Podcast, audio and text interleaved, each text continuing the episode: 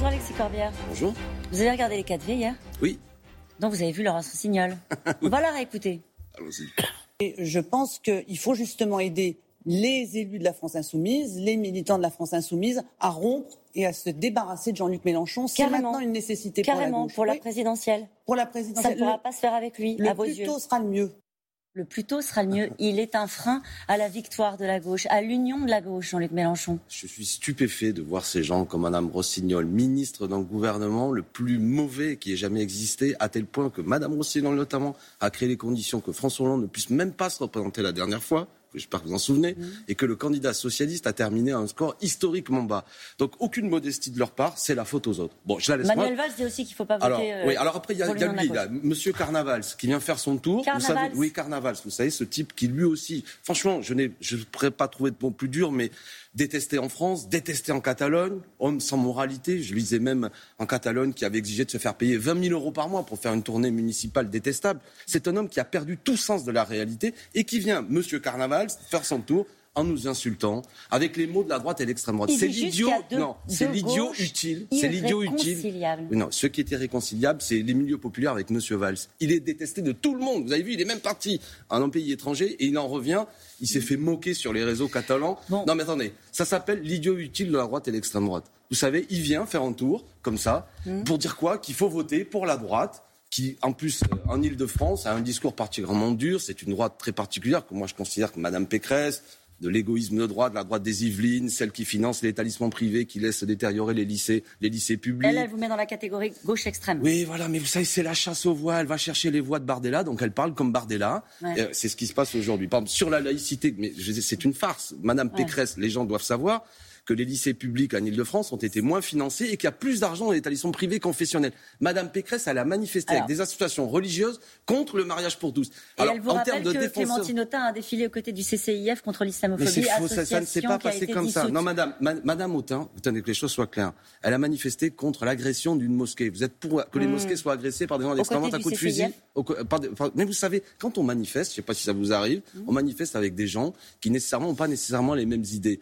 Donc c'est moins grave, je le répète, Ouais. que de manifester avec des associations réactionnaires et religieuses contre le mariage homosexuel On avec des propos homophobes. Et ça, c'est Madame Pécresse. Alors, si voudrais- Monsieur Valls, mais lui, il est perdu, ne fait pas la différence. Je comprends quand on est quelqu'un de droite, je respecte. Mais nous, les gens de gauche, les gens progressistes, les républicains, eh bien, on pense que Madame Est-ce que- Pécresse, c'est pas la même chose que Julien Bayou, Clémentine Autain et Pulvar en Ile-de-France. Et donc, moi, clairement, on est jeudi, pardon, Oui. dimanche, il y a une élection. Allez voter partout pour battre la droite, éviter que l'extrême droite prenne les régions. Et en Ile-de-France, n'écoutez pas Monsieur Carnavals qui ne vient nous faire son On numéro. a compris la vanne. Non, non, c'est pas une vanne. C'est pas une vanne parce qu'en Carnaval- fait, c'est triste comme Ouais. personnage. Alors, non, mais on- et- on attendez, madame, madame, madame Roux, Oui. pour quelle raison j'insiste là-dessus Oui. C'est que vous avez des gens qui font la tournée des plateaux médias à l'heure actuelle pour nous insulter. Et je vais vous dire une chose, j'en ai assez. J'en ai assez parce que moi, je suis un républicain. J'en ai assez que des gens se permettent de dire que nous serions des ennemis de la République. Parce que eux ont cassé la République et on va Alexis venir au sujet. Corbière, Oui. Alexis Corbière, Carole Delga. Oui, non, mais- Elle est candidate en Occitanie. Elle refuse toute alliance avec la Non, France insoumise. Elle estime que Jean-Luc Mélenchon a basculé dans un autre monde. Attendez. J'ai répondu. Là, il y, a- y y des élections dimanche, mais elle est sectaire avec les écologistes, avec les Français insoumis. C'est l'arrogance. Vous savez, je ne veux pas faire le malin de la SFIO des années 50-60. Vous savez, quand le PS était devenu un parti qui n'avait plus d'existence nationale, mais seulement des petits barons locaux qui géraient leur affaire. Moi, je répète, l'enjeu, c'est dimanche, il y a une élection. C'est l'union de la gauche aussi, l'enjeu il y a des endroits, grâce à nous, je pense notamment en Pays de Loire, avec les écologistes, on peut peut-être remporter la région. Faisons-le. En Ile-de-France, avec Julien Bayou, on peut peut-être remporter la région. Faisons-le. Et que tous ces gens, je vais pas, je vais arrêter les noms d'oiseaux, mais qui Oui. passent leur temps à nous insulter, comprennent l'enjeu. C'est pas leur petite personne. C'est pas Madame euh, De- Delga, la notable locale, qui a besoin de parler. À l'heure actuelle, ce qu'il faut, c'est dire aux gens. Écoutez, y compris ce qui a été fait, fabrique de l'abstention. Il y a un dégoût Ouais. qui monte dans le pays. C'est ça le vrai sujet, la grande question. Oh, Vous Madame l'avez dit très vite tout à l'heure, mais c'est important peut-être de s'y arrêter un instant. Dans les consignes de vote, déjà, allez voter, c'est ce que vous venez Oui. euh, de dire à, à tous les électeurs et, Oui. et à votre électorat euh, en particulier, euh, j'imagine.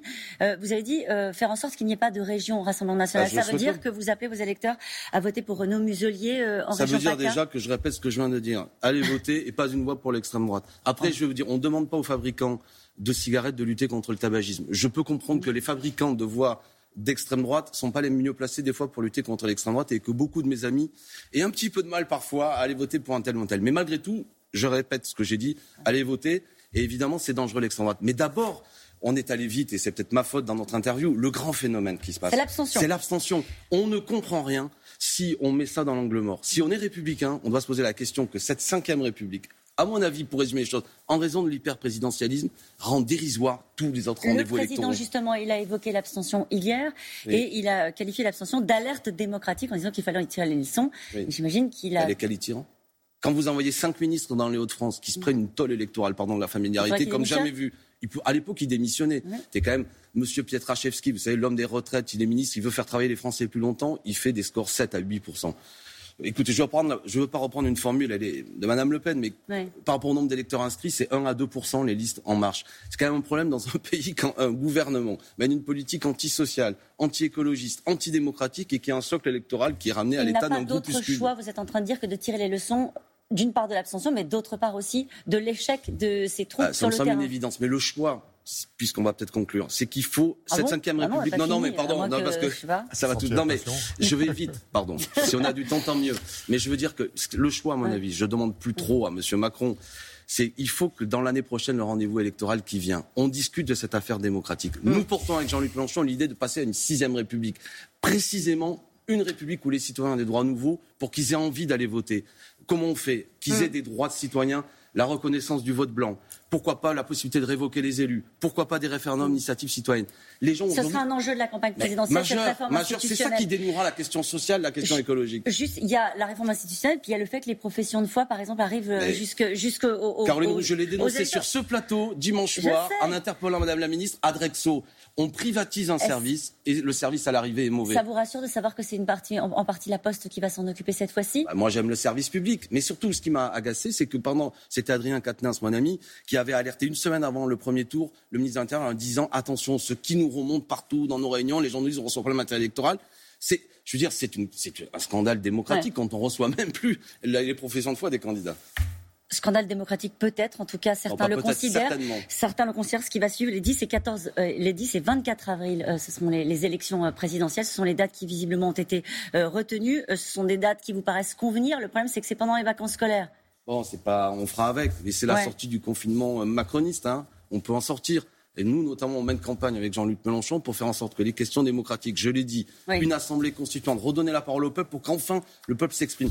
En République, le souverain, c'est le peuple. Quand il vient plus voter, on n'est plus en République et on n'est peut-être même plus en démocratie. Je le dis avec gravité. Donc il faut qu'on redonne le goût de voter. Il faut que cette campagne électorale, elle soit propre politique, qu'on discute de choses sérieuses, mmh. pas des thèmes de la sécurité, de l'islam, de l'islamo-machin, toutes des sottises pour pas parler du problème, notamment des licenciements qui sont en train aujourd'hui de se mettre en place. Mmh. Et aussi de parler de la question démocratique. Le peuple souverain, quelles institutions nouvelles?